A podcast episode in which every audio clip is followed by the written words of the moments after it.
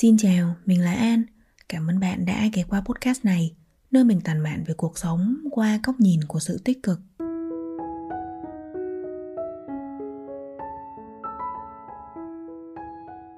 Là một người trẻ và cũng sử dụng mạng xã hội thường xuyên, mình không khó để bắt gặp những bài đăng của bạn bè với những câu chú thích trích từ những câu nói nổi tiếng. Một trong số đó là câu "Nếu trong xã hội bạn không tìm được người tốt, thì hãy làm người tốt đó". Câu này được dịch ra từ một câu tiếng Anh, dù mình không biết chính xác câu này được trích dẫn nguồn ở đâu. Câu này trong nguyên bản tiếng Anh là "The world is full of nice people. If you can't find one, be one". Hoặc là một câu khác cũng phổ biến không kém, đó là "In the world where you can be anything, be kind". Tức là trong một thế giới nếu bạn có thể trở thành bất cứ người nào bạn mong ước, thì hãy trở thành người tốt, người rộng lượng, người chân thành. Những câu này nghe qua thì rất hay, rất hợp lý, tới mức thi thoảng nó trở thành triết lý sống của nhiều người. Thực tế, nếu chúng ta có thể trở thành người tốt như những gì mình mong muốn và mường tượng, thì không gì có thể tốt hơn. Vậy nhưng mỗi ngày bạn mở báo ra, dù là báo điện tử, báo giấy, bản tin thời sự trên ti vi, những nội dung tiêu cực hầu hết được chiếm đa số. Từ thiên tai, thảm họa, những vụ tai tiếng liên quan đến tham nhũng, hay là ai ngoại tình với ai. Thi thoảng khi đọc báo, bạn sẽ chỉ thấy toàn điều tồi tệ, rằng thế giới này chẳng đáng sống nữa, bởi đâu đâu cũng toàn những điều xấu xa. Và người ta cứ chỉ trích truyền thông tại sao chỉ toàn đưa tin tiêu cực mà không đưa nhiều hơn những tin trung lập hay là tích cực khác. Điều này diễn ra trên cả thế giới chứ không chỉ mỗi Việt Nam. Vì thực tế thì ở Đức, nơi mình sống, những bản tin về những vấn đề xã hội tiêu cực luôn thu hút được sự quan tâm của dư luận nhiều hơn, như là mức lãi suất vay của ngân hàng tăng cao, giá cả ngày càng đắt đỏ, thay đổi khí hậu, biểu tình của người lao động yêu cầu được giảm giờ làm, tăng lương, biểu tình giảm thuế dầu của nông dân. Tất nhiên không phải mọi cuộc biểu tình đều khiến người ta cảm thấy căng thẳng. Ví dụ gần đây nhất, ở Đức người dân cũng xuống đường và biểu tình chống chủ nghĩa dân tộc cực đoan.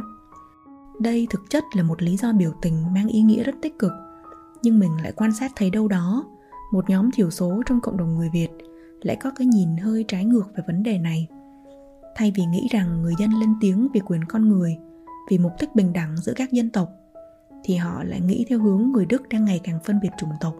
Nước Đức đang không còn chấp nhận họ nữa, và họ tự cô lập mình khỏi cộng đồng xung quanh. Tất nhiên mọi vấn đề đều có hai mặt.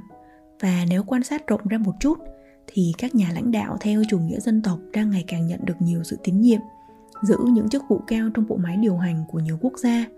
Và liệu lịch sử có lặp lại hay không là một thứ rất khó để đoán định. Mình nghĩ với chủ đề này mình không nên nói nhiều thêm, bởi những vấn đề chính trị gây tranh cãi tốt nhất nên được phát biểu bởi những người có chuyên môn và có kiến thức sâu sắc về văn hóa, lịch sử để có được cái nhìn thật bao quát và trung lập. Ở đây mình chỉ muốn nói rằng những thông tin tốt đẹp và tích cực khác thường ít được độc giả quan tâm và chú ý hơn hẳn.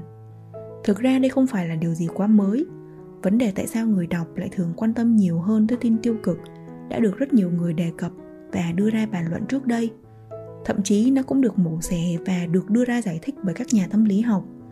Một trong những kết luận được đưa ra sau các cuộc thí nghiệm đó là con người thường phản ứng nhanh hơn với những từ mang ý nghĩa tiêu cực như là ung thư, bom, chiến tranh, hơn là những từ có màu sắc tươi sáng hơn như là trẻ em, nụ cười hay là niềm vui, bất chấp những từ tích cực thường được sử dụng thường xuyên hơn.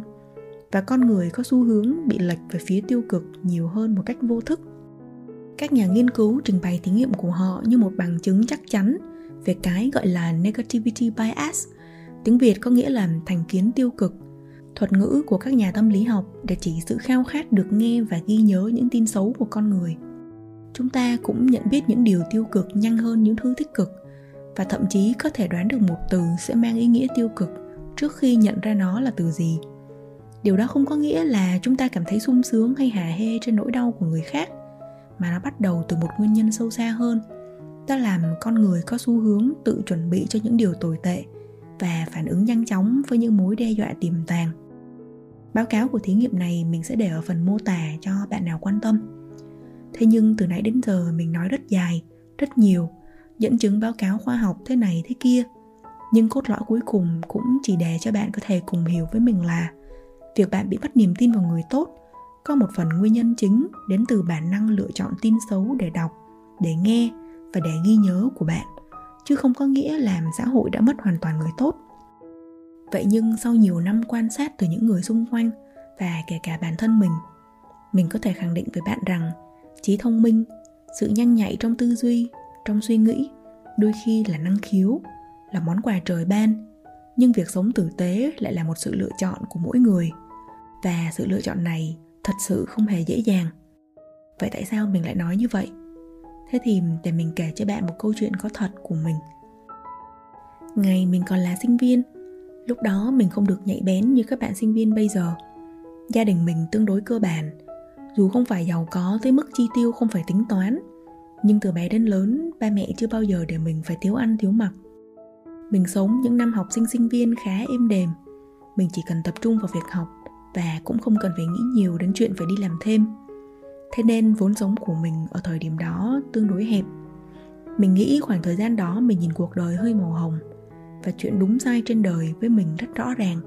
Đúng là đúng, mà sai là sai. Màu trắng là màu trắng, còn màu đen là màu đen. Mình tuyệt nhiên sẽ không chấp nhận trong một bức tranh đôi khi sẽ có những gam màu pha lẫn vào nhau. Ví dụ như màu xám là kết quả của hai màu đen trắng chẳng hạn. Với mình, cuộc sống nó phải rạch ròi như thế.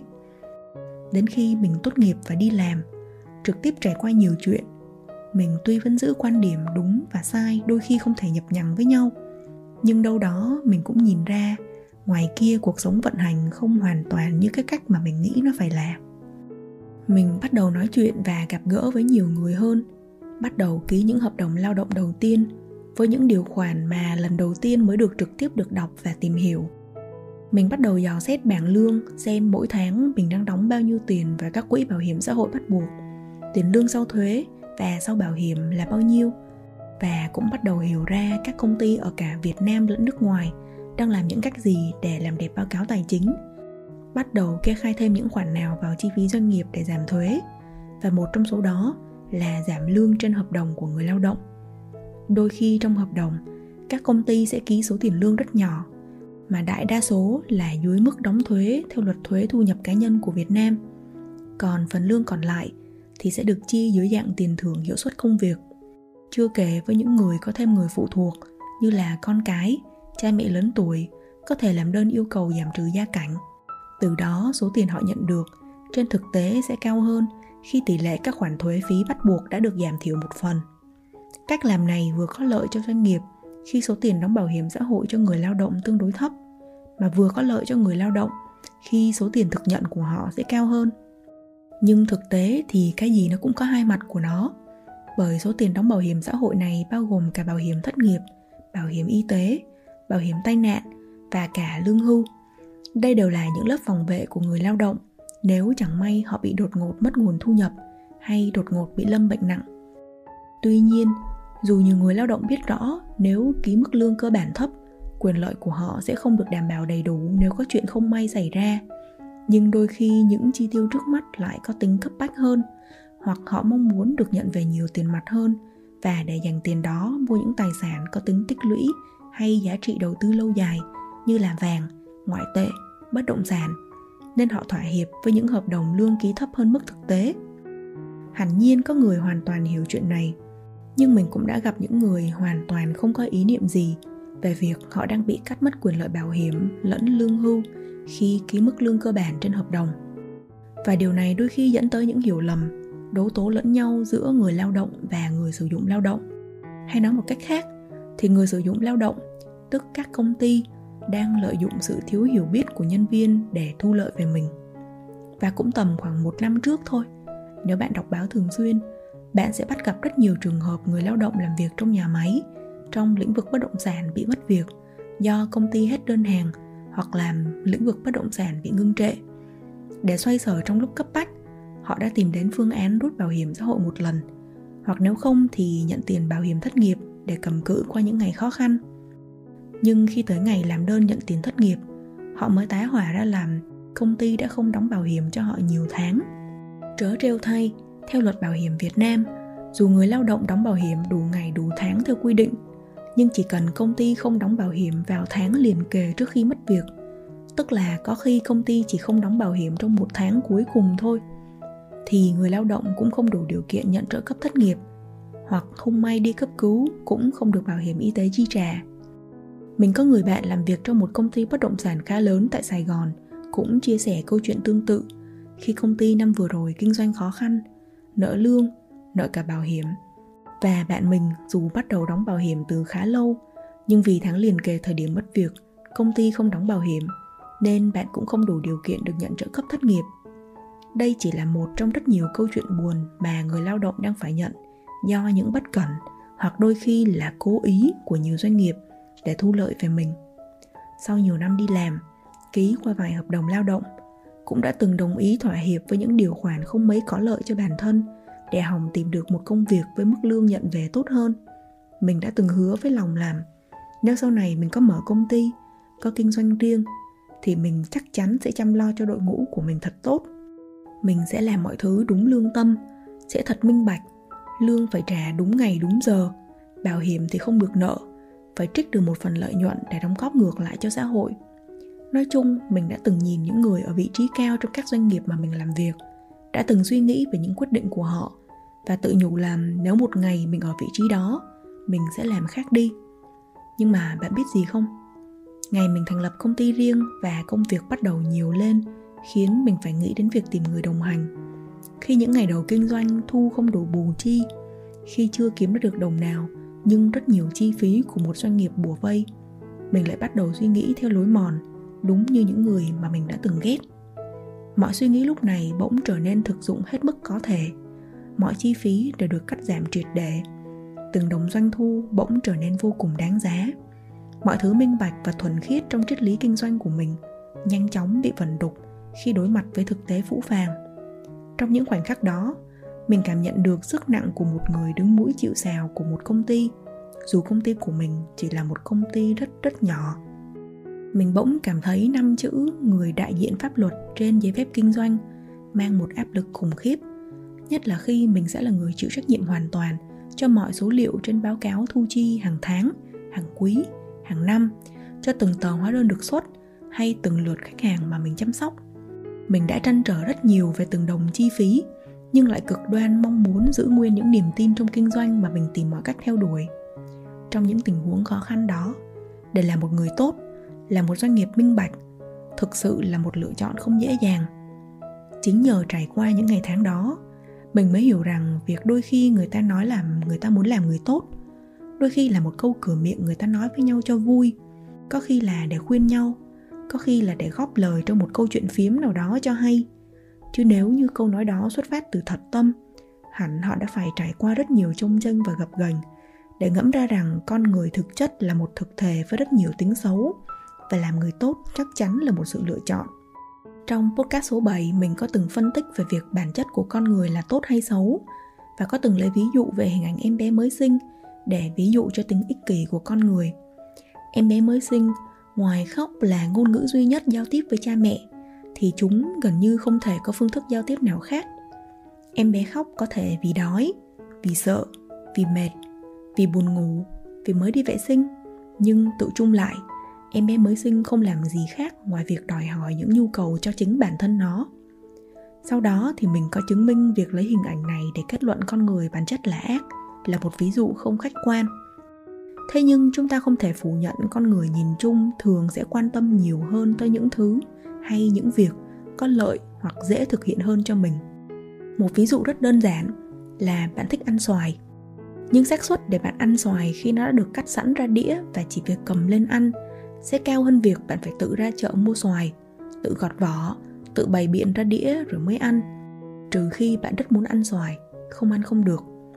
Và dù người ta có rao giảng rất nhiều về việc nghĩ cho cộng đồng, làm người tốt việc tốt, nhưng ai cũng sẽ tìm cách làm lợi cho mình trước tiên, trước khi nghĩ tới người khác. Có những người yêu cầu cho quyền lợi cá nhân thấp hơn, nhưng có những người đòi quyền lợi cho họ nhiều hơn, đôi khi là cực đoan, kiểu như tôi phải được đáp ứng đầy đủ hay thậm chí là dư thừa thì tôi mới nghĩ tới người khác. Tất nhiên chuyện tôi chỉ nghĩ cho tôi không thể được tung hô, nhưng cũng không đáng bị chỉ trích, bởi gần như ai cũng nghĩ cho mình trước tiên. nhưng trừ khi chuyện nghĩ cho bản thân diễn ra một cách quá đà và làm ảnh hưởng tới xung quanh. Ví dụ như người ta gom góp hay thậm chí là vơ vét nhiều hơn cho bản thân trên mức cần thiết, thì nó sẽ làm lệch cán cân giữa các tầng lớp trong xã hội. Nói ra thì có vẻ hơi vĩ mô, nhưng mà không chỉ ở Việt Nam mà ở Đức, nơi mình đang sống hiện nay, việc người trẻ khó mua nhà hay sống chung với cha mẹ để cắt giảm chi phí sinh hoạt đang ngày càng phổ biến hơn. Và nó là hệ quả của một loạt những hành động của nhiều người hay nhiều nhóm người đang nghĩ cho bản thân họ trước tiên. Lúc nhỏ, trong các bài học đạo đức ở trường, chúng ta được dạy về lòng tham, rằng không nên tham của rơi, làm anh thì phải nhường nhịn em, hay đồng bào thì phải đùm bọc nhau. Nhưng lớn lên chúng ta lại được học một khái niệm triết học khác, rằng ý thức con người đôi khi sẽ đứng sau quyền lợi hay giá trị của vật chất mình nhận được. Có những người việc chọn làm người tốt là một quyết định không mất nhiều thời gian cân đo đong đếm, nhưng lại có người tính toán từng việc trước khi quyết định cho đi. Điều này đôi khi cũng đúng trong cả tình yêu, khi trong một mối quan hệ, thi thoảng sự cho và nhận không đạt được sự cân bằng giữa hai bên. Theo quan sát của mình, trong một mối quan hệ, trạng thái cân bằng gần như là trạng thái không tưởng, bởi thường thì có một người có xu hướng cho nhiều hơn và một người có xu hướng nhận nhiều hơn. Thế nhưng các mối quan hệ giữa con người đôi khi phức tạp hơn người ngoài nhìn thấy. Chưa chắc người cho nhiều hơn lại cho đi một cách vô tư, và cũng chưa chắc người nhận nhiều hơn lại đang nhận một cách vô tâm vô tình. Thế nên với mình, việc làm người tốt trong cả cuộc sống lẫn tình yêu, dù dưới bất kỳ định nghĩa nào, thường không dễ để thực hiện như cái cách người khác đang rao giảng, mà đôi khi nó cần sự nỗ lực từ cả thân, tâm lẫn trí. Và cuối cùng, nếu bạn có thắc mắc liệu mình có giữ nguyên được triết lý kinh doanh của mình hay không, thì câu trả lời của mình sẽ là vừa có vừa không. Mình đã tuyên bố giải thể công ty bởi mình kết hôn và sang Đức định cư, nên việc kinh doanh ở Việt Nam không thể tiếp tục được nữa, và cũng bởi doanh thu của công ty không còn tốt để mình tiếp tục đầu tư thêm. Các thủ tục giải thể tương đối phức tạp, và mình cũng phải hoàn tất một vài khoản phạt liên quan đến hóa đơn và thuế.